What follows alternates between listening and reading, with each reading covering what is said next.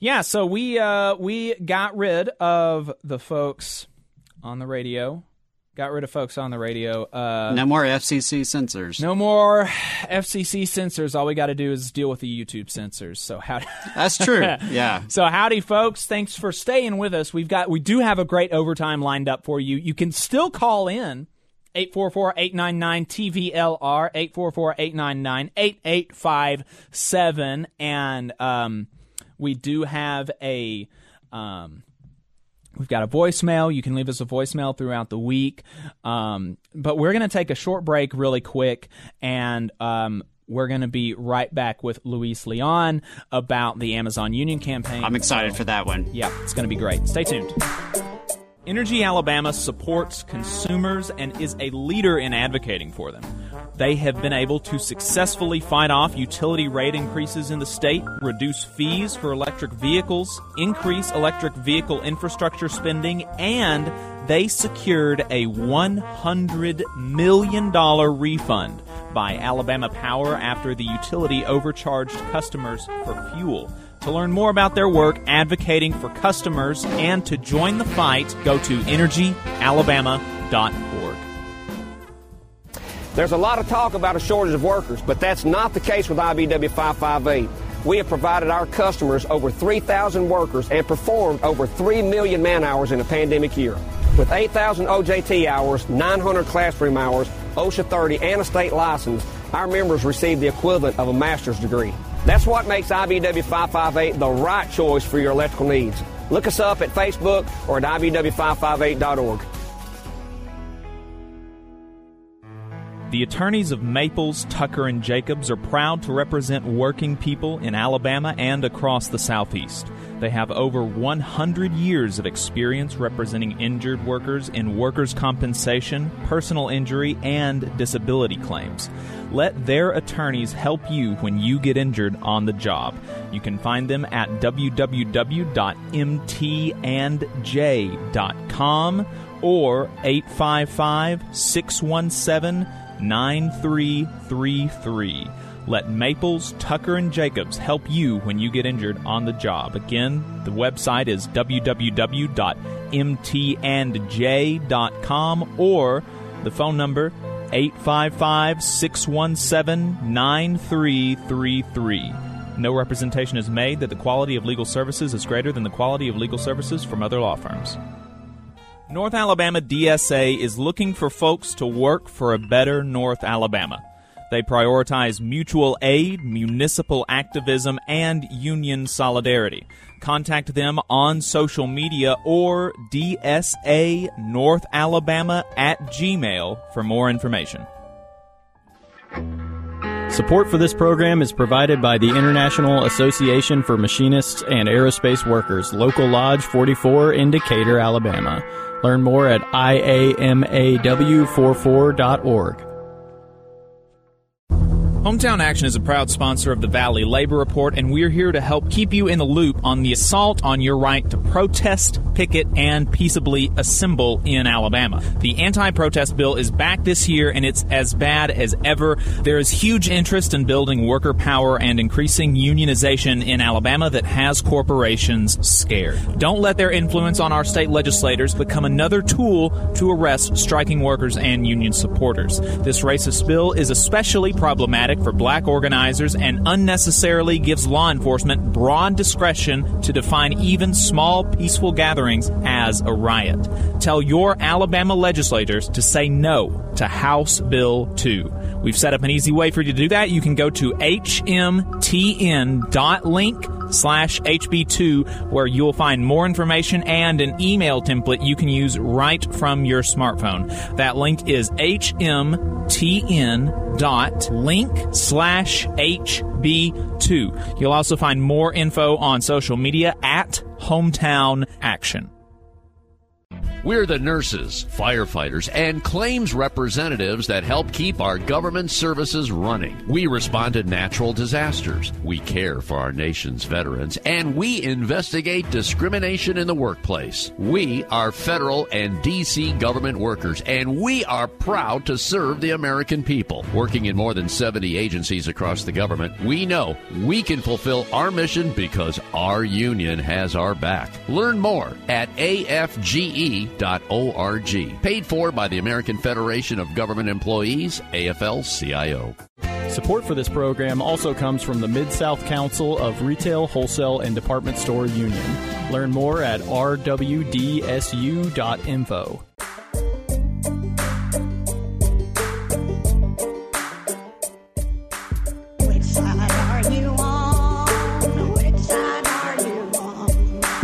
Welcome back. You are still listening to The Valley Labor Report, Alabama's only union talk radio show. We are now in overtime, and we've got some good stuff for you today. We are talking to labor reporter Luis Leon about the Amazon union campaign, explaining why we don't want to give cops more power, talking about some updates in the OVEC union case and more. So let's go ahead and get started. Luis Leon is a staff writer for Labor Notes, but he also writes for other outlets in whenever he finds free time. I don't know how he does that. And yesterday he dropped an article for The Real News. We love The Real News. You should check it out, therealnews.com. Our friend Maximilian Alvarez is the editor-in-chief over there. And yesterday, Luis dropped an article for them titled, "1 Year After the Failed Amazon Union Drive, Workers in Bessemer Are Voting a Second Time." And it was really good. And I was wanting to talk about the election anyways, so I figured we'd bring Luis on. So that's what we did. Luis, welcome back to the program. I appreciate it. Thanks for having me. And we didn't plan to coordinate our Labor Notes shirt colors today. So you're wearing the same shirt as me? Oh, that's great. This is a happy coincidence. I almost wore mine today, too. So we could have been 3 for 3. Sorry about that. Yeah. Adam's really letting us down. I know. I'm rocking the old NEA Peace and Justice Caucus, so I at least have the red shirt on with you guys. But yeah, yes, we love Labor Notes around here. Yeah, no, we love you guys as well. So thanks for holding up the red flag. So at least you're wearing red. There you go. Absolutely. Well, it's like an orange. I take that back. It's not quite red. No, this is red. Not yours. Adam's. No, I think Adam's is red. It used to be red. This is faded. It's been a few years since this convention. So. All right. Well, fair enough. All right. So. Let's talk about your article and the big thing that you're trying to do with that article is kind of talking about the second round of the campaign and maybe ways that it's different from the first. And I think you were able to do a bit more on the ground kind of reporting for the first round, weren't you? Yes. I went down to Alabama and interview workers outside of the Circle K gas station at 4 a.m. So yeah, I was on the ground. This time around, unfortunately I wasn't able to do that, but I wanted to keep up with the story. It's an important election, and the fight of workers in the South, like we got to support it. Absolutely. So what do you think? What has it seemed to you watching the coverage and talking to folks? I'm sure that you've talked to people on the phone and stuff who are connected to the campaign. What has stuck out to you about the differences this time than last time? Yeah, I mean, I think one of the first, before getting to that, what has changed? I think one of the first things that the first campaign did was build some infrastructure within this massive warehouse that they could build upon, right? So some of the leaders that, began the organizing last time around, people like Darrell Richardson, Jennifer Bates, they're still around. There were some people that were still around last time that had become more active, like Isaiah Thomas, who I interviewed and is quoted extensively in the piece. So I think based on what they were able to build, what has accelerated, what has been ramped up is the shop floor actions that workers are taking, right? So one of the first things that you want to do as a union at a company like Amazon, I'd say, is take up space within that company, right? Which is the strategy that, you know, some of the Teamsters have said that they want to employ, is the strategy that Amazonians United has been employing in terms of these shop floor actions. I wrote a piece in Labor Notes about how they coordinated 3 walkouts, you know, in New York City and in Maryland at delivery stations, right? Delivery stations are much smaller, though, than a fulfillment center. So I think what the RWDSU and the workers in Bessemer are doing is, you know, it's a tougher, even tougher fight because of how big the warehouse is and the massive number of people that work there. So one of the biggest shifts is just how aggressive they've gotten with the shop floor actions that they're taking, right? Confronting these anti-union consultants, marching under managers to make demands. Like, a union is only as strong as its workers. You know, at Labor Notes, we emphasize that our task as organizers is to fight for democracy. And for us, democracy is power, which means that the more people are involved, the more we can exercise that power and press demands on the boss to meet our needs. So that doesn't happen once you get formal recognition. That happens from the moment you start organizing on the shop floor. So I think that there's a greater recognition of that this time around. And the things have changed. Like, I don't discount that, you know, COVID definitely had an impact last time around. The timeline was much shorter. And, right, you know, the fact that they already had this other union election, you know, helped them get a foothold in the warehouse. So win or lose, you know, they'll continue to build on that. Right, right. And why do you think it is that Amazon is continuing, even in this environment, to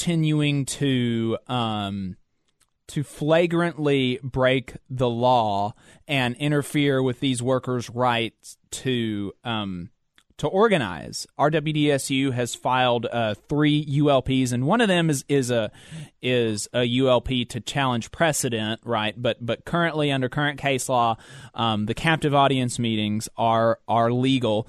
RWDSU is challenging that, but there are a couple other ULPs that they fired that are just blatant illegal conduct, and they're doing this in an environment where, as you point out, the new general counsel for the NLRB, Jennifer Abruzzo, she has, in your article, you say, quote, considerable power to set guidelines for the board's regional offices across the nation for dealing with cases before them. And among the new directives issued during her first months in office, Abruzzo revived a rule known as Joy Silk, which stipulates that a company deemed to have engaged in unfair labor practices for the purposes of blocking a union's organizing campaign can be ordered to recognize and bargain with that union if most workers had signed cards to affiliate and requested recognition from the company. That would be a big step, and Amazon is still breaking the law. Like, why do you think they're not being? Because it's easy. There's so many things that are legal. It would be really easy to just run a above board anti-union campaign. Why aren't they doing that? Yeah, no, I mean, I think that's a great question. I mean, I think it gets at just how much, like, how unleveled the playing field is, right, for workers. Like, I know sometimes folks talk about, like, I'm working on another piece around what happens in union elections, right? And it's like, I would describe them as like fascist dictatorships, right? Because it's not like the boss it's an equal player to like the union, right? Like, the boss workers are required to be at work. The employer has all that time to talk to them, to, you know, hammer them with propaganda.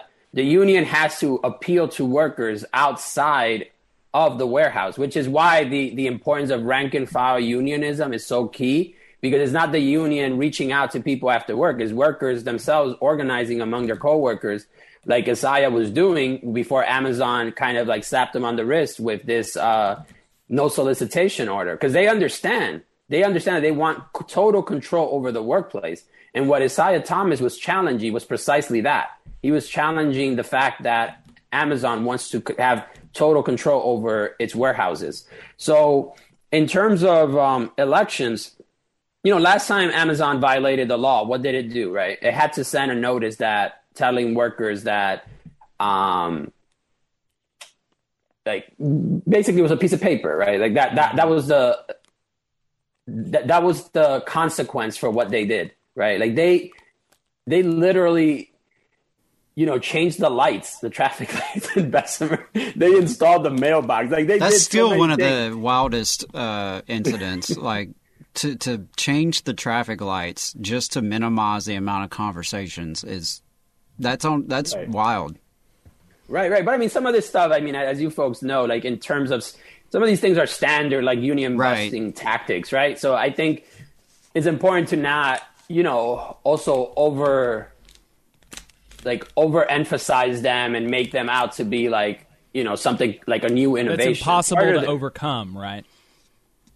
Well, I mean, I think that's the challenge. It's important not to make these obstacles seem like they're impossible to overcome, is what you're saying. Are brand new. Right. Well, yeah, it's both, right? They're not brand new. They are tried over and over again because they work. You instill fear in workers. You tell them, hey, we're going to move, like what happened at Nissan, right, in North Carolina, where they said, like, if you vote for a union, we're going to offshore, you know? Like you stoke fear, you're going to defeat a unionizing campaign, right? So, and then the other thing is that, yeah, they can be overcome through the kind of shop floor actions that Isaiah, that Dave Winant engaged in. That's the way to build power, you know, for as workers is to talk to our coworkers and see that we are only as strong as we are when we come together and fight for the changes that we demand are necessary to make our workplaces dignified. Right. And, you know, you mentioned that shop floor action that people like Isaiah and other folks are mm-hmm. taking. And you mentioned that in your piece, quote, in January, Thomas and co-workers in the shipping dock department collected signatures on a petition demanding higher pay, longer breaks, better communication about their rate targets, you know, stuff like that, and delivered that petition to management. And they got some of the things that they were asking for. They got new and more microwaves in the break room. They got more chairs in the break room. Like these are not only are they taking these actions, but they're taking the actions and they're winning. And they're showing people that they can win. How do you are Isaiah and these other folks that you're talking to, are they saying that kind of stuff, showing the viability of collective action, that is making a difference in their coworkers' perception of the viability of a union writ large? Yeah, I mean, that's another good question. I mean, I think we see it in terms of, like, if you remember last time around, in terms of the rally that I went down to Alabama, you know, it was pouring rain and you look at how many people came out. You know, there wasn't as public of a campaign of union support, right? So what these actions, these shop floor actions do is that they serve to some degree as a structure test. It tells the union, hey, these are workers that are willing to go publicly, toe-to-toe with management and have an oppositional relationship to management. Not some business unionism bullshit that we're partners with management, but saying it's us versus them. And this is what we're going to demand from you, and you're going to give it to us. So that not only builds power, but it also sends clear information to the union that workers are ready to fight. So it may seem, you know, a person that has not perhaps been involved in campaigns may look at an action around a microwave and chairs, right? And they might be like, that's like, okay, like what does that mean? You know, what it means is that what ultimately these workers are fighting for is control over their workplace. So the right to have a say. So one of the things that Isaiah emphasized was this idea that, you know, Amazon stifles workers' voices. And you know, that's something that to some degree people say and it becomes a talking point. But in Amazon, there's real weight behind that just because of how much control the company wants to exert. Like the last time around, time off task, right? When workers were penalized for not meeting productivity quotas, that was a big thing for workers, right? So that means that's like talking about auto workers protesting, fighting against speed up. You know, like this is what it's about. So I think we are seeing a more public campaign of support for the union than we did last time. So I mentioned briefly, and the picture for this article is photographs of workers saying, "I'm voting union, yes." So that it's also, you know, a structure test of how willing workers are to go up against the boss when they publicly put their names out there. So I mean, I'm not like a big fan of like the technocratic unionism of like saying you must check off these boxes, because if that were the case, if there were a perfect formula and we just, you know, used it, like, you know, we would have like, I don't know, 70% unionization rate in this country. But that's not the case, right? But there's some nuts and bolts things that do work, right? It does work to talk to your coworkers. I also, one of the things that I lightly criticized was the whole idea of like treating union elections like U.S. congressional races, right? Where you have a bunch of people coming in, high headliner endorsements and so forth. You know, the most important thing is Isaiah talking to his coworkers. And that's why Amazon, you know, like responded so aggressively against it, wrote him up, gave him a warning, because they realized that it's not Bernie Sanders flying down to Alabama that's going to win this. It's Isaiah and thousands of other workers at that warehouse talking with one another and building power together. Right, right. And, you know, the picture campaign on social media that you mentioned is something that is, it's like amazing to me. I mean, every day they've got like a dozen pictures of new people that have a RWDSU shirt on and this big sign saying, "I'm voting union, yes, because," and it gives their reasons why, right, you know, and, right. And that's a big deal, right? To be willing to put your name out there, your face out there, and saying, "I'm going to vote for the union. I'm going to vote to be a union. I am," you know, that's a big deal. That's a big deal. And showing, and, you know, the more their coworkers see people taking these actions, the more they are likely to take these actions, right? The more comfortable they're going to feel voting yes, voting to unionize, and maybe taking these actions themselves, right? Absolutely. That's exactly right. I mean, I think when we see people come out, it gives us courage to also come out and stand with those folks, right? I think it's very hard to run like an underground campaign with a few leaders with just, you know, off-site meetings that people come to, like a, you know, an underground organizing committee that no one knows or has met. Like, you know, that's hard. I get that in different phases of a campaign, like that's necessary. And like I said, right. I think the other campaign, the other vote, like had certain like real restrictions. But I do think there was a deliberate change in strategy. Like we haven't seen, like I just mentioned, the high-profile supporters, you know, we haven't seen that as take as much of space as it did before. And maybe that was because of COVID, right? They couldn't go out to knock on people's doors. So they said, you know, we're going to rely on social media, on, you know, just the media to get the message out. The thing is, when I spoke to people at Circle K and I asked them, you know, what are you reading? They're reading the local paper in Alabama. You know, they weren't reading the New York Times. So you got to think about what is the information that's going to get to these workers, not to sympathizers outside of the warehouse. The workers that matter the most are the ones that are working side by side with Isaiah, the folks that need to be inoculated against these talking points, these scare tactics by Amazon, are those folks on the shop floor, not somebody else outside of it. As much as that support would help, it's not going to help, you know, in terms of winning a campaign. So I think right. There was some reflection on that. Yeah, because, I mean, we can't vote Yes, as much as we, support the effort, and as much as the public and community support is important. Yeah. At the end of the day, we're not voting; those folks are. Right. And you mentioned the fact that media coverage and Bernie Sanders coming, that's not going to get somebody to vote yes, and that seems really.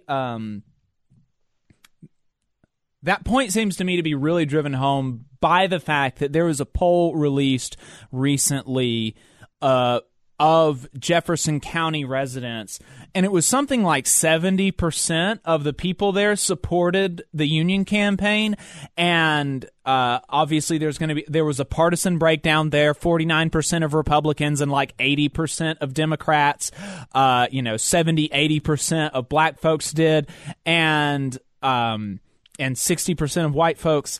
And then, and it was like a similar thing last time as far as the community. I think that there was a similar poll last year about the community support for the campaign, but the people actually inside the facility, the ones that voted, they were, even though by demographics, their demographics are even more like the people that support the union in the broader community, meaning, Amazon workers are more likely to be women, are more likely to be minorities, are more likely to be black than Jefferson County as a whole. And those are the communities that supported, that didn't work there, that supported the campaign. And yet the folks that actually worked there ended up voting really heavily against the campaign. And that speaks to the fact that, the outside media, whatever, people talking about it outside the workplace, somebody coming down and saying you should vote for it, that's not actually what is going to convince people. It's what's happening in their lives. It's what they're seeing on the shop floor. And what they saw on the shop floor last year was management harassing them.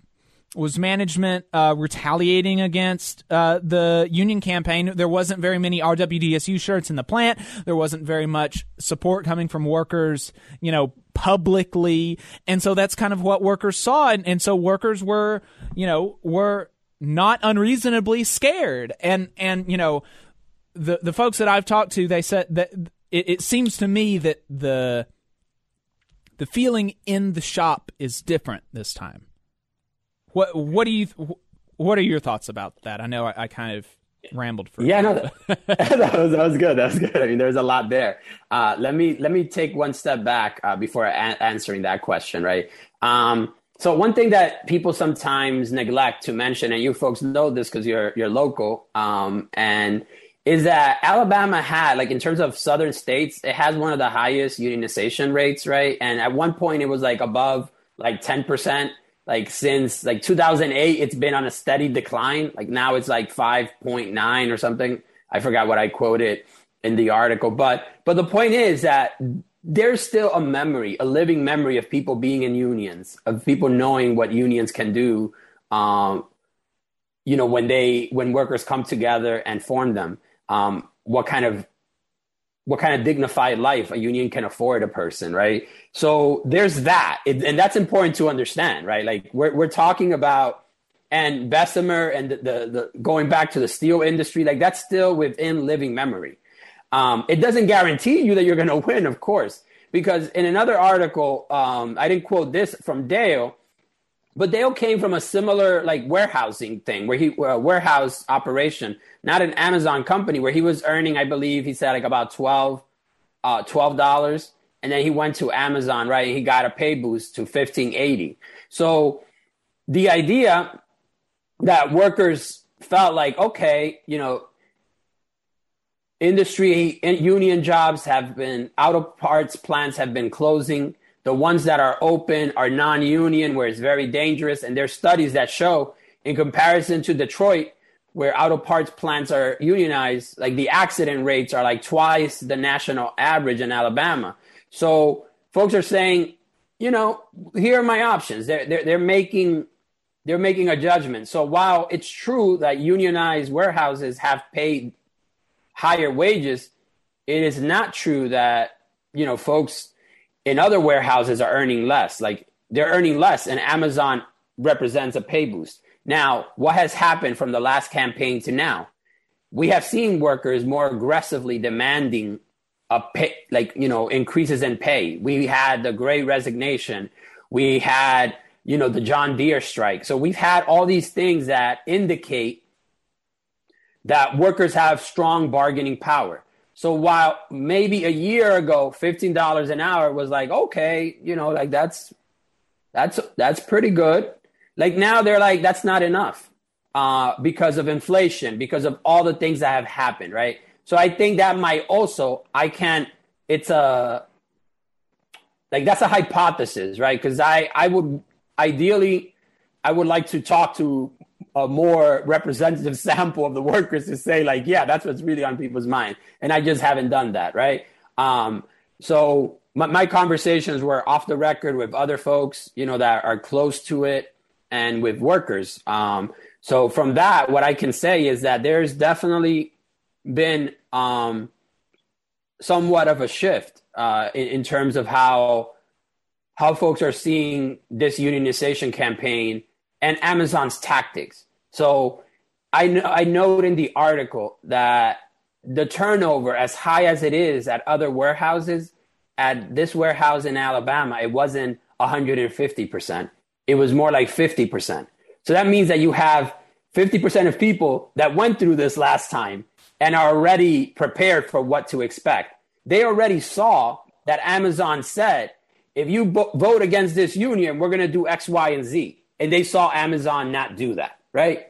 So I think that also plays a role in how people are willing to say, you know what? I'm seeing people fight for this and getting what they want. A union can fight, and we are the union. And if we fight, we can make some changes here, right? So I think that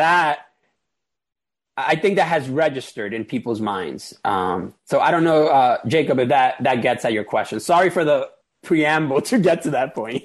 No. I think you matched my preamble word for word. So. That was very important. It is important to note that Jefferson County does have a strong union history that's in living memory. And I think it is important to reflect on how the conditions have changed inside the warehouse and just in the broader economy around it in just 1 year's time. So I hope all that bodes well for the union campaign.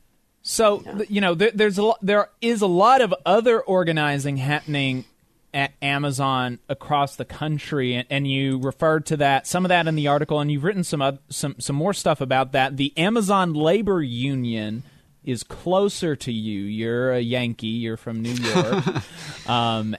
We won't hold that against you. Yeah, we won't hold that against you. That's closer to you. That's in New York. And there's two elections that the Amazon Labor Union is conducting now. And you mentioned Amazonians United. How do you see the state of organizing at Amazon at these other places? Like, what's going? Can you give us, because I haven't kept up with that as much as, you know, obviously the Bessemer's in my backyard, right? So what's been going on, and what are the connections, you think? Yeah, I mean, I follow more closely Amazonians United in terms of the work that they've been doing, you know, and they've been doing this since, you know, they've been doing this for a while. So they have been building infrastructure similar to what I described as possibly the RWDSU strategy, right? Like, even if, let's say, this vote doesn't go in their favor, they're continuing to take up more space and build infrastructure in the warehouse, right? They know that this is a long fight. This is not something that's going to happen, you know, from 1 year to 1 year's time. And even if they were to win, the path to a contract would be very difficult with just one fulfillment center. So, and just really quickly before the rest of your answer, it's worth noting that RWDSU is an affiliate of UFCW, which does have an institutional memory of doing this, of going 3 or 4 rounds to win a big shop. That happened in Smithfield in like North Carolina, I believe. They went 3 or 4 rounds over 15 years and finally won a contract there. So this is a union that has shown a willingness to continue investing in campaigns, in workers organizing against really tall odds. Absolutely. And I think we have to, as a movement, we have to recognize that, right? Like, there are no shortcuts. Right. Like this is a fight for the long haul. And what that means, if the fight is for the long haul, that means that it's not a staff-driven, operation, that you're really building workers' democracy in these workplaces. And it builds up, an oppositional culture of us versus them, which is what I find so impressive and moving about what Amazon workers are doing in Alabama. To your point about Amazonians United, right? I feel like they have also been building, their base of power in different delivery stations, stretching all the way to Canada, right? So these delivery stations employ at most like 100 people, right? And it's just an easier place to organize. And strategically, you can really hamper Amazon's whole operations and its promise that you're going to get your same-day delivery, your 2-day delivery on time, right? Because that's the last mile from, when someone at a fulfillment center packs an order and then is sorted and sent out to be picked up and delivered to someone's doorstep. That's a key role. That's a key node in the supply chain. So I think they're doing really impressive, really great work. They are not affiliated with an official union. They are kind of like a throwback to the auto workers and the CIO. The other union that you mentioned in Staten Island, I haven't followed as much. So I obviously support any worker that's fighting for dignity in the workplace, but I haven't followed it as closely. So I can't say much about them and what they're doing. I mean, they're holding elections at 2 warehouses. That's what I know. But I can't speak to like their organizing. I can't say like I can about Amazonians United and about RWDSU. Like there's some real organizing happening. There's even if the odds are really tall, they are doing a heck of a good job, at supporting one another. The union as well, in terms of RWDSU's case, hasn't packed up and say, on to the next hot shop, like they are making a real investment in time and resources to support these workers in their fight. And that's what the labor movement needs to do. Right. And the Amazonians United, not only are they fighting, it's important to commend people for fighting and because that's a big step, right? But they're also winning. I saw on their Twitter they screen capped a pay stub or an announcement or something of that showed that workers at one delivery center got a $2 or $3 an hour raise as the result of a walkout or a series of walkouts that they so they're winning and they're winning. Like a $2 or $3 an hour raise is like significant, and they're doing that without being officially recognized. They're doing that without like bargaining for a contract. They just took an action with that as the demand, and they were met with that. I mean, that's impressive. No, absolutely. I mean, I think they've been winning all along for a very, they won hazard pay, and they started, I mentioned earlier that someone may be dismissive of the microwave thing, right? But, Amazonians United during like one sweltering summer in Chicago, they fought to get water. Like, like they marched on the boss because they didn't have cold water. So this is about showing each other that there is power when we come together. As I know it's a cliche line that we say in the labor movement, like When we fight, we win. When we stand together, we win. But it's true. Right. We literally do. And, you know, solidarity is not something that is believed because it is said. It is something that must be experienced. So if you are on the line with a coworker and they're freaking dehydrated, and then you go to another coworker and they're dehydrated, you go and you talk together. What should we do about this? And you decide to march on the boss. That's showing, that's a demonstration of solidarity and our collective power. And that's what we need to show each other more of, right? Like, we live in a highly individualistic society where it's like, you know, each person for themselves. But when we break through that by fighting for something, fighting for each other, we put a dent in that ideological grip. Or, I mean, put a dent, I'm mixing my metaphors there. But we loosen the grip on that ideological, you know, hold. I think that is so powerful there. You know, solidarity can't just be heard. It has to be felt. And the issues you're talking about, they are the things that affect people on a very visceral level. And it reminds me of a conversation I just had this week with a worker at Walmart who was upset that they had pulled the water away from their station. And this is the, you know, the folks who go out and get the buggies in the parking lot, and they're in and out all day.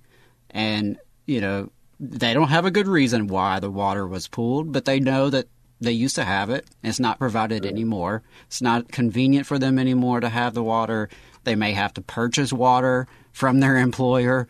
It's, you know, but that's something that, you know, this guy really felt. You know, it's his first job, a teenager, and he's already getting this real world education, unfortunately, about what happens when there is no counterbalance to the power of management. Right. When, you know, arbitrary actions can be taken against you and your coworkers for no reason or for bad reasons or for any reason at all, and you don't have the ability yet to do something about that.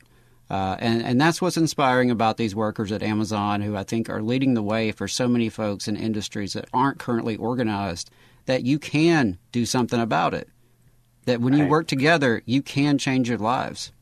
And, you know, to speak to the, you know, about just having water or having enough microwaves or having enough chairs to sit down, you know, the there have been like surveys of working folks that have shown that, you know, as much as, you know, wages and working conditions and things like that matter, one of the top things that is going to actually keep a worker at a place is if they feel like they are treated well. And if they're not treated well, even if they've got good wages or good benefits or what, you know, there has been research showing that they're going to leave if they don't feel like they're being treated as a human being. And so this is something that managers are taught to try to keep unions out, you know, like, oh, look, you know, if you that's why, you know, the pizza parties are a meme, because they're so commonly used, because like people like pizza, right? And you know, you to a certain extent you can kind of pacify people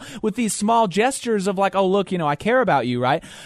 And on the other hand, workers can do the same thing. Workers can take advantage of, you know, all it takes to, you know, to really, you know, helping people get a small win, a small change that makes them feel better is going to make them feel better about the union. And you know, workers can take advantage of that to build power for themselves instead of for the boss.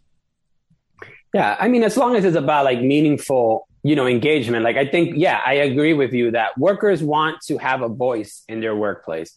They also want to collaborate and work together, right? And sometimes management comes up with these schemes where they are in the room and they're the ones that are structuring like the collaboration. And what happens is that workers are collaborating with management on their own exploitation, or workers, you know, let's say I've written a couple of articles with my colleague, Dan, who Jacob interviewed for when I was on my birthday celebrating. And, you know, when you think about auto plants in Mexico, right, and workers here in the U.S., sometimes management comes up, or not sometimes, management comes up with these schemes that says, in order for U.S.-based workers to be competitive with workers in Mexico, we must partner with the company. And that means that we're going to give up our 8-hour workday and work mandatory overtime, that means that we are going to give up our Sunday off, you know? So it becomes like this, this low road, like thinking of like, let's drag down our standards to the level of, you know, of where workers are at in Mexico or any other part of the world, instead of saying, let's fight with our Mexican colleagues, our workers all over the world to lift the standards so that there's no safe haven for exploitation. Right. Like that's not the thinking. Huge. That is so huge to work together across these lines so that there's no safe haven for exploitation. I think that says a lot. Right. So, yes, I mean, I think the same thing would be required for Amazon, right? Like I use the auto, but to stay on topic here about Amazon, you know, Amazon is a multinational, you know, corporation. And, you know, this is going to require international solidarity as well. Right. Well, Luis, I really appreciate your time. That was a really good piece. Folks got to go check it out. There's a lot more in there that we didn't get to, a lot of quotes from workers. The title is 1 year after the failed Amazon union drive, workers in Bessemer are voting a second time. You can find that on The Real News Network, therealnews.com. Really good place. Great article. Luis, thanks so much for taking the time today. I appreciate it. Thanks for having me. Take care. Thank you so much. All right. Yeah, so we've been talking to Luis Leon. He wrote that article for The Real News. It's really great. Check it out. And I'm going to take this opportunity to plug Labor Notes, where Luis writes. Normally, they are having a training series in April. They do this pretty regular, but they have an online training series going through Secrets of a Successful Organizer. I know we've talked about that on the show before. I believe for like $15 you can get into all three sessions, but they're not going to turn anybody away in my experience. Let's see if I have those dates here. It's coming up. April 4th is going to be the first one, and then the 11th and the 18th. They're all at 6:30 p.m. You can do it, you know, from the convenience of your phone or computer. But if you'd like to get more in the nuts and bolts of how do you actually organize, how do you have organizing conversations with people, where do you get started, this would be a great outlet for you. So just wanted to plug that, especially seeing you and Luis both with your Troublemakers Union shirt on. If you want to learn how to be a certified troublemaker and do it effectively, this is a great training for you. Yep, definitely.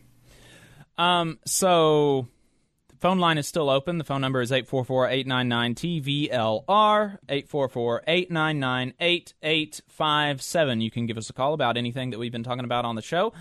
Be happy to take your call.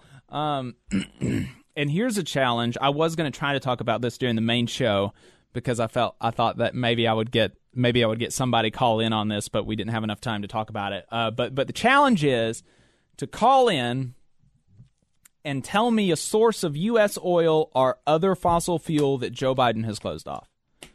844-899-8857. But you can't do it because it hasn't happened.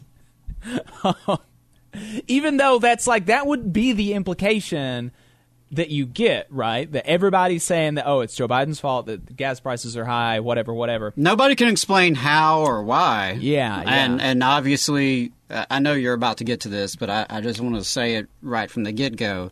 Neither one of us are like big Biden bros. Right.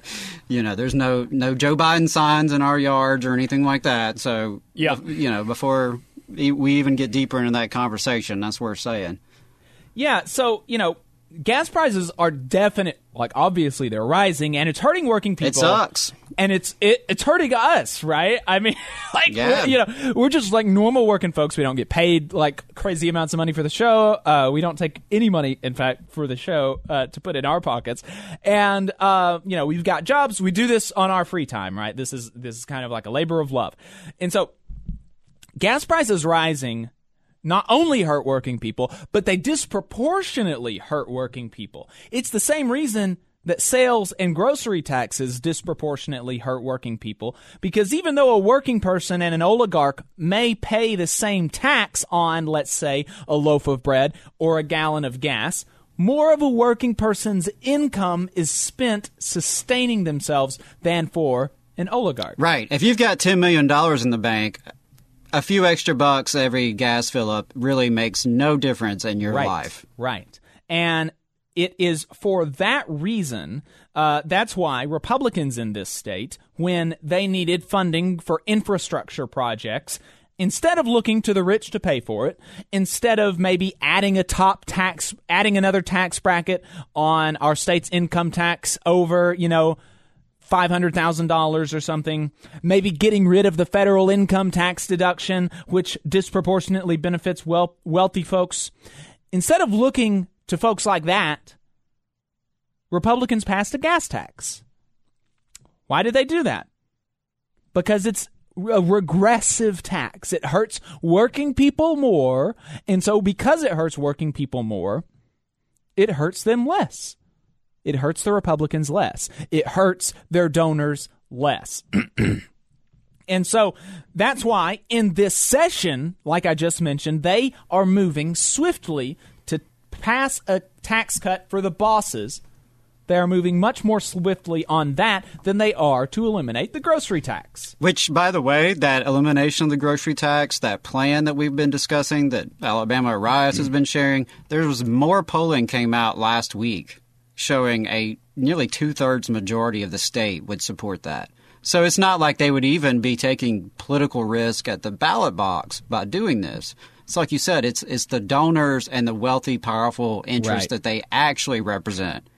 Exactly. And so the sales taxes, the gas prices, the grocery taxes, these hurt working people far more than the folks that they care about. And the folks that they care about are the donor class. And gas prices hurt working folks even more when they rise so suddenly, because gas is an inelastic good, right? That means that I have and you have very little wiggle room on how much gas we can buy, right? I've got to get to work. You've got to get to work. I've got to go to the store. A lot of our travel has to take place regardless of the price of gas. So maybe we try to consolidate grocery trips. Maybe we don't go to the movies one weekend. Maybe we even try to carpool a couple times a week, right? But a lot of the short-term changes in our behavior are going to be nibbling at the edges. It's not going to save us that much money. Over the long term, maybe we move closer to work. Maybe we get an electric car. Maybe our city could invest in reliable and free or affordable public transportation. That would be an option. But we can't. Nice. Yeah, we can't do that in the 3 weeks that gas prices have risen 80 cents a gallon. Right? We can't do that in those 3 weeks. So rising gas prices, especially so suddenly, it really hurts working people. So it is concerning to us as working people, as people who have this project to advocate for the needs of working people. It's concerning to us. And if you've listened to the show, you know, obviously, we're not shy to criticize Democrats. But we have to know the real cause of the problem if we want to address it. And so because we are not shy about criticizing Democrats, that doesn't mean that criticizing Democrats is always going to be the answer, or that doesn't mean that the reason Democrats are being criticized is correct just because it's a criticism of Democrats, right? We have got to know the real cause of the problem before we can address it, because if we don't know the real cause, if we do not properly diagnose the problem, we're not going to have the right solutions. Right? If I think, for example, that I don't know, if I think that the reason that I break out in hives every time I drink milk is because I am wearing Nike shoes, I'm going to start wearing Adidas and I'm still going to be breaking out in hives, right? Because I did not properly diagnose the problem. Okay? We have to properly diagnose the problem. And a lot of folks on talk radio want you to think that Joe Biden is solely responsible for this. And I think that maybe we could say that he is to a certain extent, but not for the reason that these people want you to think, okay? So what is it that has happened that people are saying has caused gas prices to increase? They're saying that he paused the Keystone XL pipeline and new drilling. But we're already getting the oil that the Keystone XL pipeline would bring us. The Keystone XL pipeline is a pipeline. It is not an oil field. The oil is coming to us either way. Either it comes to us through a pipeline or it comes to us on trucks and trains. It's coming to us already, the oil that we would be getting. Okay? So we would not be getting more oil if this pipeline was finished. And the pipeline wouldn't even be finished for another several years, so it still would not address the problem. Right. All of this, you know, they're talking about long-term because, right, you know, everyone wants to drill now. There's a lot of talk about, well, we need more drilling. When is that going to affect gas prices? Because it won't be now. You know, it won't be the next few weeks or even in the next few months. They're talking about things that will have no impact on the current spike in gas prices. Yeah. And they're also saying that pausing new drilling is increasing the gas prices. But that's new drilling. Right. He didn't stop any drilling that was already happening. Any drilling that was already happening is still happening or can still happen. And not only was the pause only on new drilling, the pause on new drilling was struck down. So there isn't that pause anymore that they're pointing to. It doesn't exist. On top of that, they have, like, a lot of permits. Gas companies, oil companies have something like 9,000 permits on different across the country that they can utilize. And now, for the same reason that new drilling isn't going to have an effect on the issuing new permits wouldn't have an effect on gas prices right now. These permits, it takes time to actually begin the process of drilling, but they are not even beginning that process because there is an incentive for them not to drill because it increases their stock prices. It increases their stock prices not to drill because you've got this potential, and because the more people pay for gas, the more money that they make. Right, and that's what no one has fully explained in conversations I've heard or any of the media coverage I've heard is how is anything you're doing going to convince the fossil fuel industries that they should have less profits? Right. Because that is the essential question there. That's what you've got to do. If you want them to drill more, you have to convince them that they need that less profits is going to be good for them. And so the reason that gas prices are actually high, and it's kind of funny because all these people that are telling you that pausing the Keystone XL pipeline and pausing new drilling, all the people that are telling you this is the reason that gas prices are so high, they are also the type of folks that when it doesn't apply, they love to trot out like, oh, Econ 101, supply and demand, you liberals don't understand, you leftists don't understand, you know, all you got to do is understand Econ 101, even though, like, in most places in our economy, an Econ 101 understanding of the economy is not going to be sufficient to, like, you know, Econ 101 is mostly cheerleading for free market ideology. It's not necessarily attached to reality. But in Econ 101, and supply and demand is really, really sufficient, broadly speaking, to understand what's going on with the gas prices. COVID killed demand when it happened.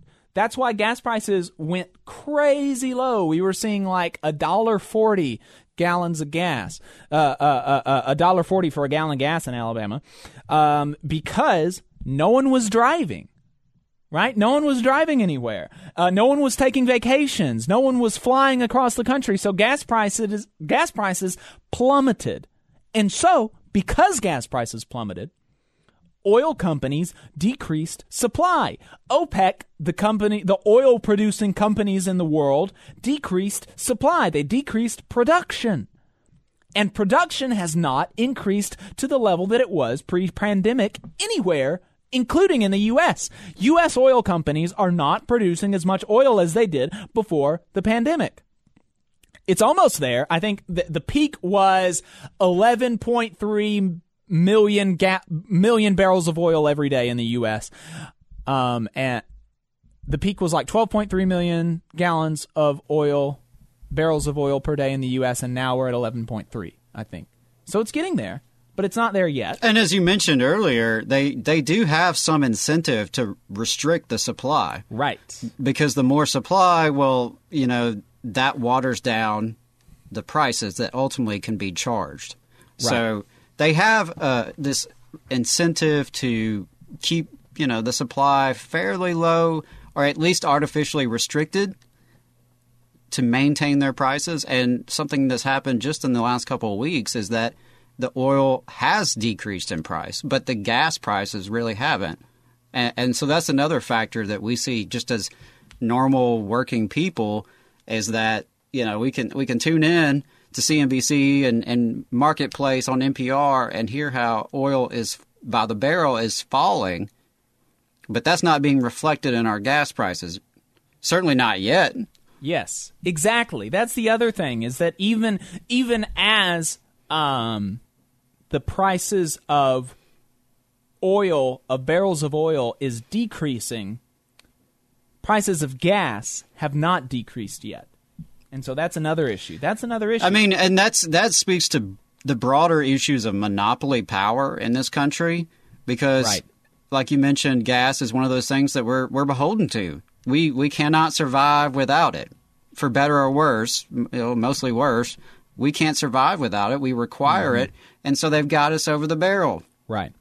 And so the solutions I think on the short term, there's not a whole lot that can be done, but I do think that there's some merit to a short-term suspension of a lot of gas taxes. I think that there's some merit to that, and I think that we could make up that revenue by either increasing the debt or taking it from rich people, increasing taxes somewhere else on rich people to make up for that lost revenue. I think that there is a lot of merit to that. I think that there's a lot of merit to that idea, and we've seen states across the country doing that. Yeah, I think when right-wingers talk about that, they mostly would be doing no replacement of the revenue. Right. And so you would just see like public transportation budgets gutted and infrastructure projects gutted. So we have to have these infrastructure projects. We have to have these public transportations, and so there would need to be a way to replace the revenue in the long term. But I do think as a short-term solution, there is merit to a short-term limited suspension of gas taxes. I think that is – and that's basically the only thing that the government can do at this point that is going to have a short-term effect. I think that's the only thing that they can do, and I think that there's merit to that, and I think that we should be looking at doing that. I think that we should do that. Long-term solutions, instead of drilling more oil, what we should be doing is, one, we should be nationalizing these companies because all of these people are talking about how this is a national security issue, that gas prices are so high, that we import oil from some countries. So we should just nationalize. Like, we should not – the oil is too important to American life to leave in the hands of oligarchs. Yeah. It's just too important. And so we shouldn't allow these people who have no accountability, these people who have the ability to keep gas prices high as the price of oil per barrel decreases. They have that power. They just shouldn't have that power. We should take that power away from them. We should nationalize all energy companies in the United States and bring them under public control. Absolutely. That's like obvious solution right there. I think that investment in nuclear power also has a lot of merit. Fred Stafford, Matt Huber, and Lee something. they've written a lot about nuclear power and how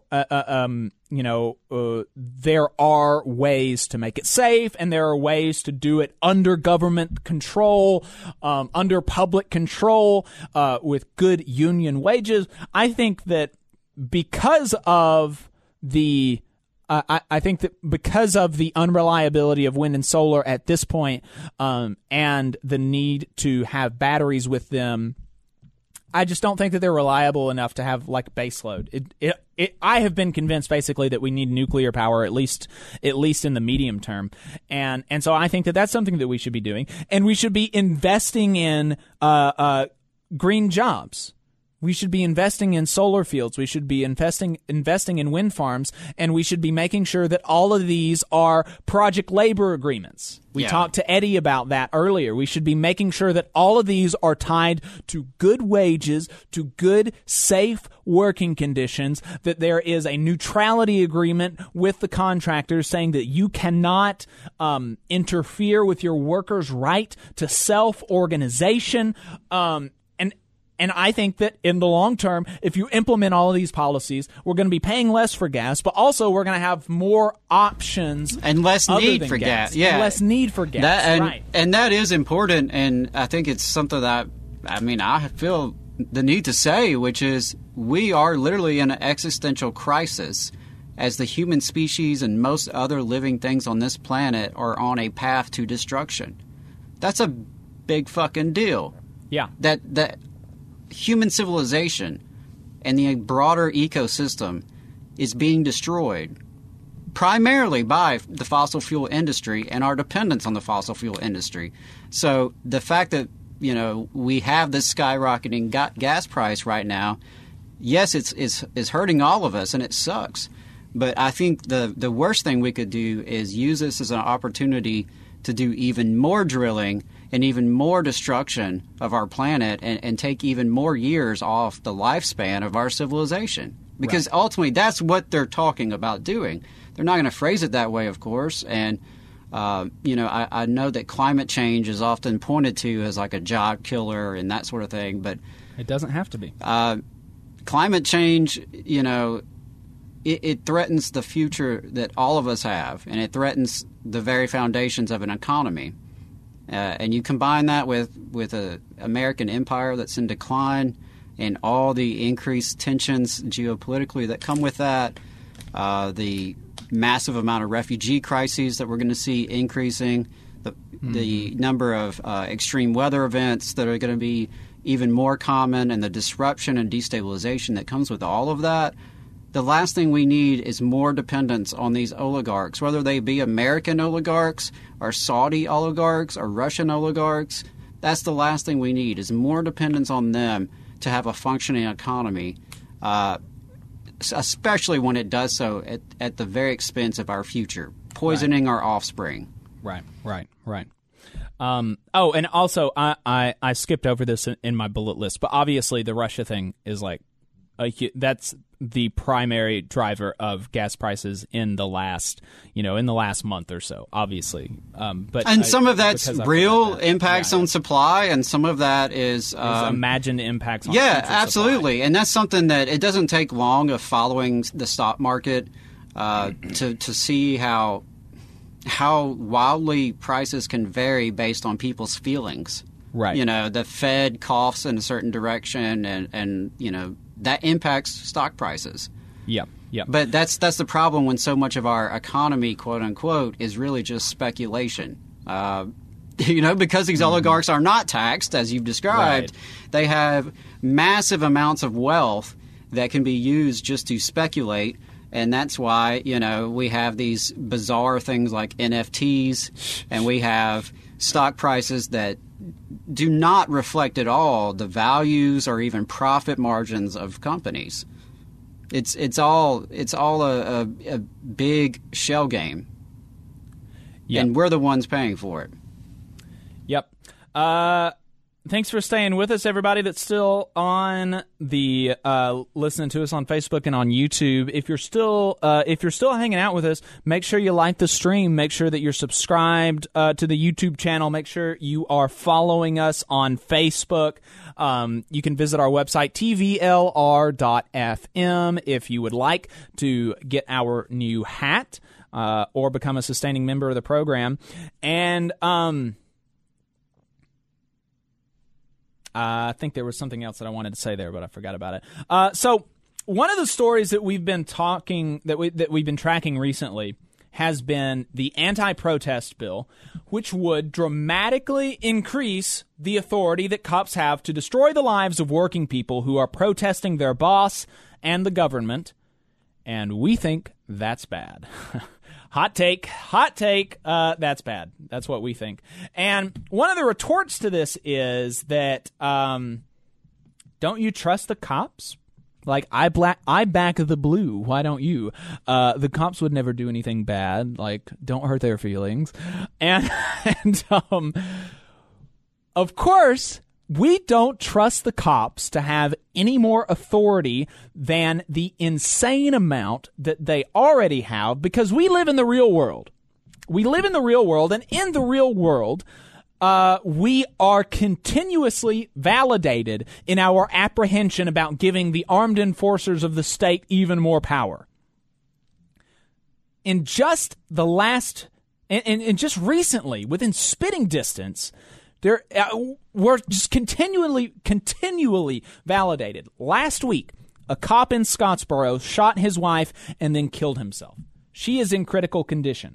Last week, a Huntsville school security officer made sexual contact with a student. And of course, this isn't as strong as some of the others. It's still an allegation, and he's just a security guard without police authority, apparently. But, you know, there's a similar mentality there.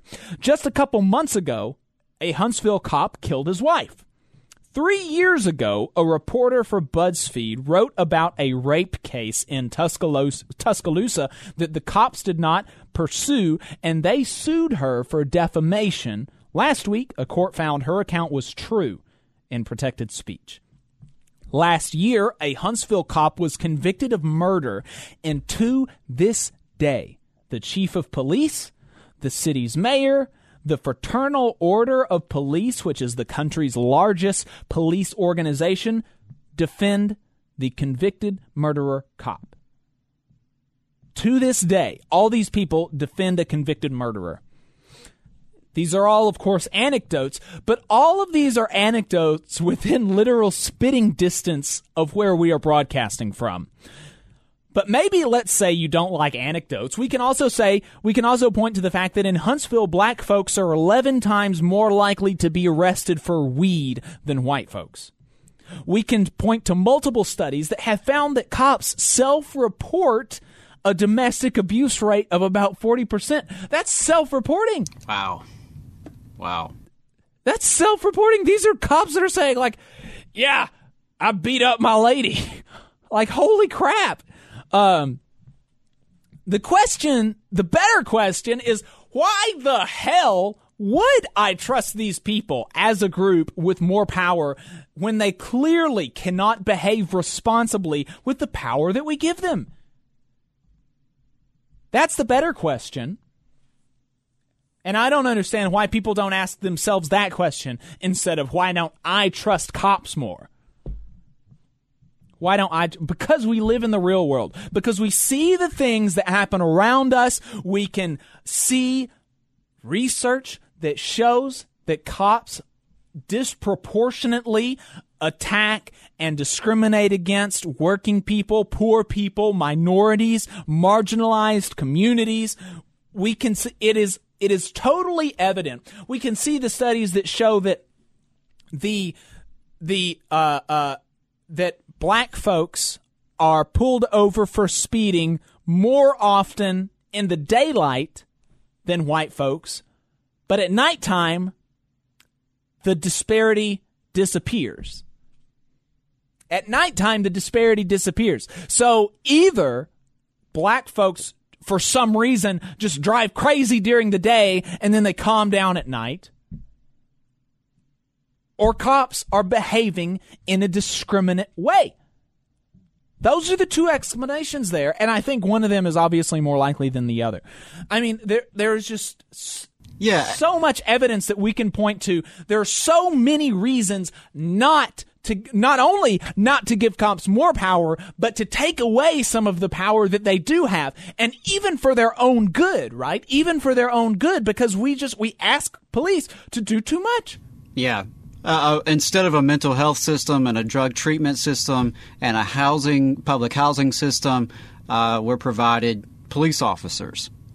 Right. And that doesn't do any of us any good, including the officers themselves. But yeah, it's you can look at the current statistics, you can look at current anecdotes, you can look at the broad history of this country and how policing has its roots in slave patrols. You can see how policing had its roots in the militias, the white militias that were created to go and exterminate Native peoples. We can see how union busting has always incorporated law enforcement. I mean, right here in Alabama, right now, state troopers are giving literal emergency escorts to scabs, to out-of-state scabs, so that they can come in and steal Alabama workers' jobs and try to break the union and try to put more profits in the pockets of New York hedge fund managers. That's what Alabama cops are doing right now to Alabama coal miners and to the community in Brookwood. Why would I give these people more power? Yeah, I think law and order is not some neutral state. Law and order is not neutral, and neither are the folks who enforce the law and order. There is a clear power dynamic here in terms of who the laws are for, who the laws are written on behalf of and written to punish, and how those laws are actually enforced on the day-to-day basis. And I think that's also an important thing that folks could really use, is like the theoretical background here on what is the role of the police in our society. Because we're trained from a very, very young age, from Paw Patrol age, to think that the police are here to keep us safe, to protect our rights. But that's not the role. That's not what they do. To the extent that that happens, that's kind of a side effect. That's not their main purpose. Their main purpose is here to exist. To maintain property as it exists, and to maintain law and order, which is essentially the status quo of our social economic system as it exists. That's what they're here for. They're not here to keep people safe in your neighborhood. And I know that there are individuals who join the police force because they want to do that kind of thing. They want to keep people safe. They want to be, the good cop. And I can appreciate folks who want to work within the system to make things better, or who joined, perhaps naively with this idea of bettering their community. But it goes beyond even just those individuals to a systemic issue there. And it's a systemic setup of how the police are designed to operate. I mean, we just found out in the last few days that American police have so many extra weapons, they're sending weapons to Ukraine. Our police force is so militarized, they have equipment that can be sent to a hot war in Europe. That is just wild, and I think what folks who have the back to blue mentality either don't appreciate or don't want to know, or perhaps because they benefit from the way things are now, is that the police are used very similarly to an occupying force. In so many of our neighborhoods, particularly black and brown and poor neighborhoods, the police are used in a way that would look fairly familiar to folks in Iraq and Afghanistan over the past 20 years, in the ways in which they occupy the neighborhoods and the ways in which they are upholding power. Yep. So anyway, I'll get off that soapbox, but I'm glad you brought it up. And it's the other thing I wanted to address while we're on this topic is the idea of cops as workers. It's my opinion, and there are people who are much smarter than me and much better read than me who would agree with me that cops are not workers, not in the sense that we understand it. Yes, they may sell their time and labor in exchange for a wage or a salary. But they occupy a very different role in our society and our economy, and they are not the same as even, you know, firefighters and teachers and other public sector workers. Right. They are the guard labor. They are the guard dogs of capital. And I think that's how we have to look at them. And so I don't consider police unions to be unions. I consider them to be protection rackets for the armed enforcers of the state. I do not see them as my brothers and sisters in the labor movement. They're my human brothers and sisters, and I wish no harm upon them. Mm-hmm. But they do not operate in our economy and our society as working class people in the way the vast majority of us do. It's just a different role. And you can lump in, you know, ICE agents and those types in there with them. And the scary thing is they make up a huge part of the reactionary base in this country. Right. The far right is very popular amongst law enforcement, both, you know, cops and border patrol agents, ICE agents, those types. The far right utilizes those folks. They're militarized. They're armed and trained. They have a militaristic personality, you know, and cultural basis. And so, I they're scary. Yeah. In fact, on the way here to the studio this morning, I saw one state trooper pull over two different people and saw multiple HPD flying by with sirens. And I'm not going to lie, it made me scared. It set me in a paranoid mood for the rest of the day. It kind of rattled my nerves a little bit. I wasn't doing anything wrong.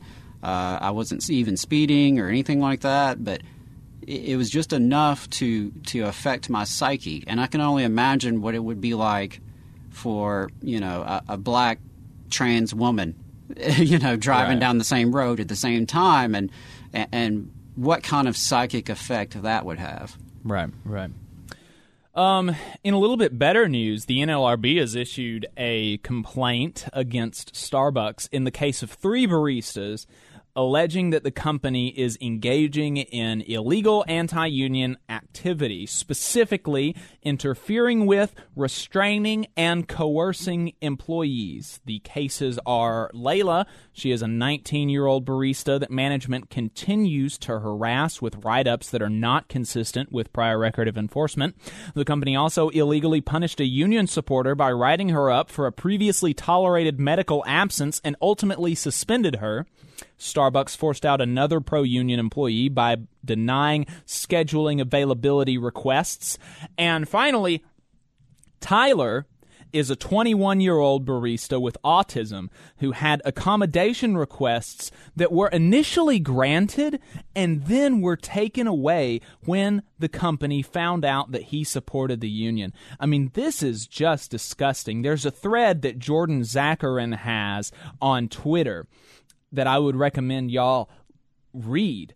And this is some of it. Last year, Tyler was diagnosed with autism, and part of their autism is sensory, so the headphones and the apron that Starbucks workers are required to wear trigger meltdowns. And for a year, Tyler asked for minor accommodations, maybe less time with a headset or a shirt instead of an apron, and Starbucks management ignored the request for much of the time. The sensory meltdowns got worse, and finally, Starbucks management agreed to make some accommodations.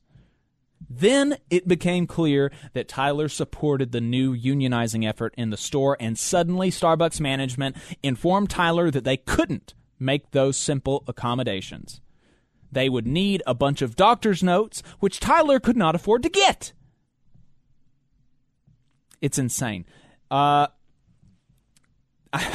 He's a 21-year-old who lives far from his family. He can't afford to get this professional evaluation that Starbucks is requiring to make these accommodations. They offered to work behind the scenes so the apron wasn't an issue, but Starbucks said no.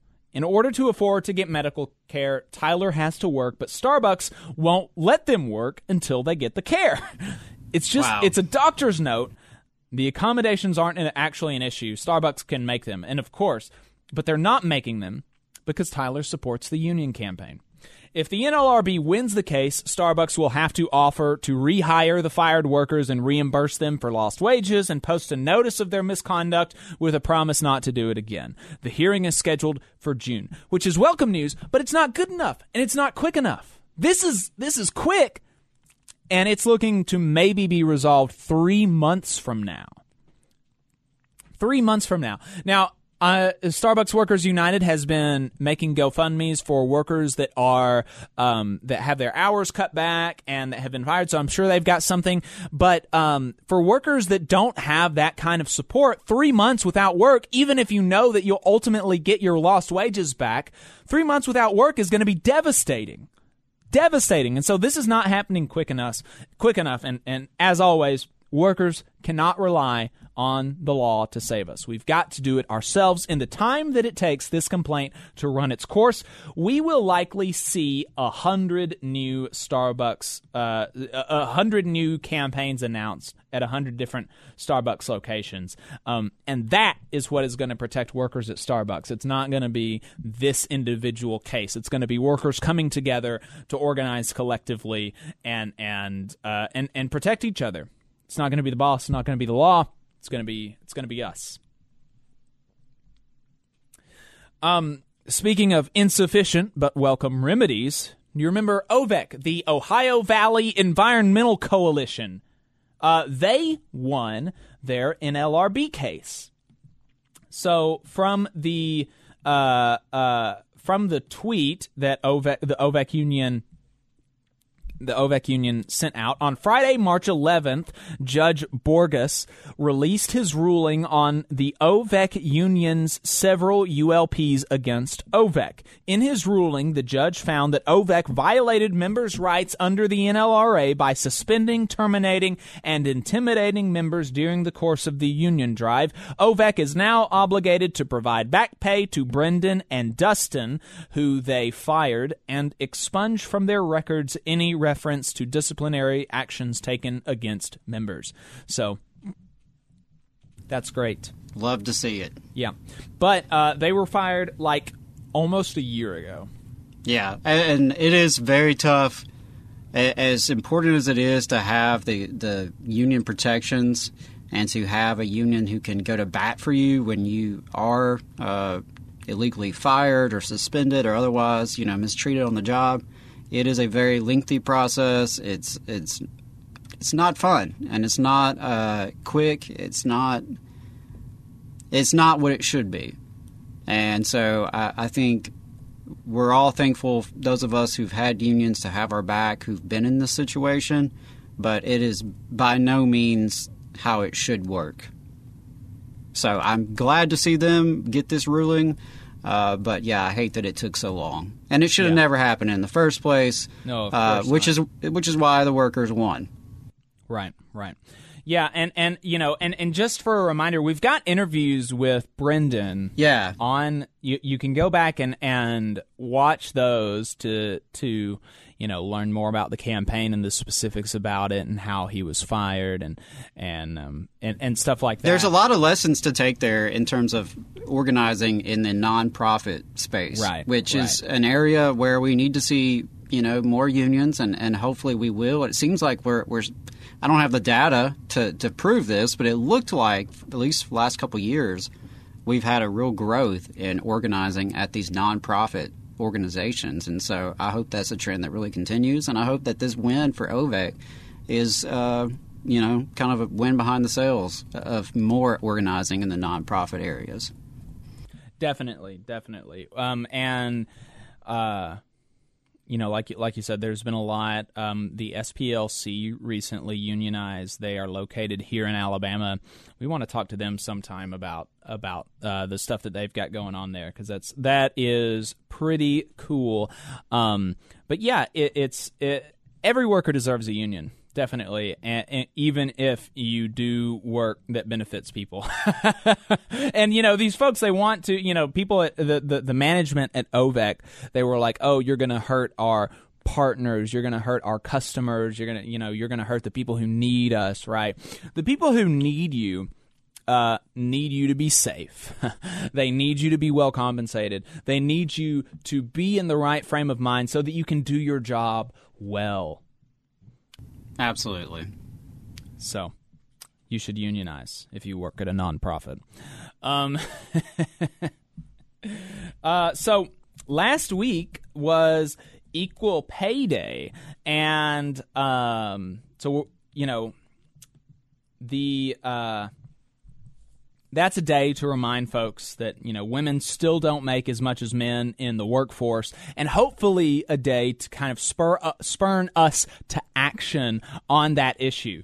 We know that women earn 22.1% less than men on average, and of course there are lots of factors there, and people will be like, oh, that doesn't actually mean what you think it means. There's not actually really a wage gap. But if you account for literally everything, like number of hours worked, education, what industry, all these types of things, if you account for all of that, then you're still left with a 4 to 6% differential in wage, which is significant. And that's necessarily a result of discrimination because everything else has been accounted for. So what else is there? But should we actually account for everything? One of the reasons that the wage gap is as large as it is because women, the industries that women dominate, are valued less. Right, like teachers and nurses. The Department of Labor found that 10% of the gender wage gap is caused by the devaluation of women-dominated jobs. And, of course, that makes sense, right? Like, we know that teachers, for some reason, people who are going to mold the minds of the next generation, for some reason, those people are not compensated as well as the person who, like, writes a program for Raytheon. Yeah, that's exactly what was in my mind. I'm thinking about all the men who work in these STEM-heavy jobs in the military-industrial complex who have similar education credentials as teachers and nurses, but who are making dramatically more for work that is, in my opinion, dramatically less important to the human race. Even in some cases, like, actively detrimental. Like, if you are... Yeah. As an American, which is not to say that you're like a bad person. It's just saying that that you get paid in blood money. I mean, yeah, it's just to say that your life's work makes the world worse. You know, I mean, if you're like literally, if your life's work is like making missiles or nuclear weapons and things like this for the U.S. military. Like, you know, there's a certain amount of defense that is legitimate and that we need as a country, but our defense budget is more than the next, like, 12 or 13 or 14 or 15 countries combined, okay? So most of what we do now is not necessary and is actively harmful and could be used on more socially valuable labor. So that all that is to say, I think if you ask anybody, are teachers and nurses more valuable to society than programmers for Raytheon? I think most people intuitively understand that teaching is more important to a society than that. I think most people do, but the way that we compensate people are not. It does not reflect that. And now maybe people will say, well, that's because, you know, nursing and teaching, that's all government stuff. And whereas people who work for Raytheon are in the private sector where competition and all these things make wages go up. And that's BS, because all of Raytheon's money, all of any defense contractor's money comes from the taxpayer.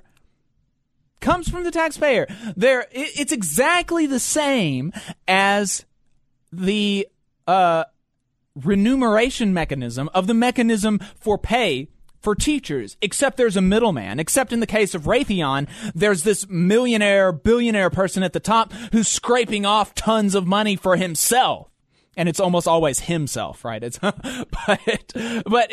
So that's the only difference, is that in this case, you've got this middleman who's taking away all this money. And in the case of teachers, you don't have that middleman. And so it's totally absurd. And so that is, so really we shouldn't be so focused on controlling for the different industries, because women-dominated industries are devalued because women do them. Even in programming, like programming was at first a female-dominated industry. If you'll go and like read the history of programming, when it first started, women were more likely to do it because women were more likely to be secretaries, and so that kind of fell under like a secretary type role. And then as it became more important to certain corporations, men began to do it, and as men went into the field, compensation increased because it was valued more because men were doing it. And so, we should fight against this. We should be having a higher minimum wage. We should have more protections for mothers. We should have universal health care. All of these things are going to increase. Paid maternity leave. Yeah, paid maternity leave. All of these things are going to decrease the wage gap. And we should also be protecting the right to organize, because unions fight the wage gap by increasing women's wages and men's wages, but also bringing them more in line with men's wages, right? We properly assess the value of women in the workplace. And unions can actually enforce the protections that are there, that are supposed to protect you from sexism and gender discrimination in the workplace. It's unions who can fight that fight. Exactly. And one of the most evident cases of that was what happened with teachers in Wisconsin after Act 10. There have been multiple studies about what happened 10 years after Act 10. There was a study that came out last year about this that we talked about on the show that showed that 10 years after Act 10, the average teacher salary, men and women, the average teacher salary decreased by $10,000 a year. $10,000 a year. On top of that, there was a gender pay gap that was created. There wasn't one before. Male and female teachers in Wisconsin made the same money. They got paid the same money for the same work. 10 years after Act 10, not only was the average wage decreased by $10,000 annually, there appeared a wage gap of 11% among female teachers. That is insane. That is absolutely crazy. But hey, they accomplished part of their mission in doing so. Yep, that's... and I think, as we kind of wrap this up, I wanted to extend solidarity to all of the educators who are on strike right now in Minneapolis. So that's a woman-dominated industry, and we've seen nurses and nursing home workers really as leaders in the labor movement over the past couple of years. We've seen the flight attendants, another heavily female profession that has done a great job organizing and has been really instrumental, especially at the early days of the pandemic. They were instrumental in securing some wins for their members throughout all the COVID aid packages. So we've got teachers and other educators on strike in Minneapolis. They've been on strike for over a week now.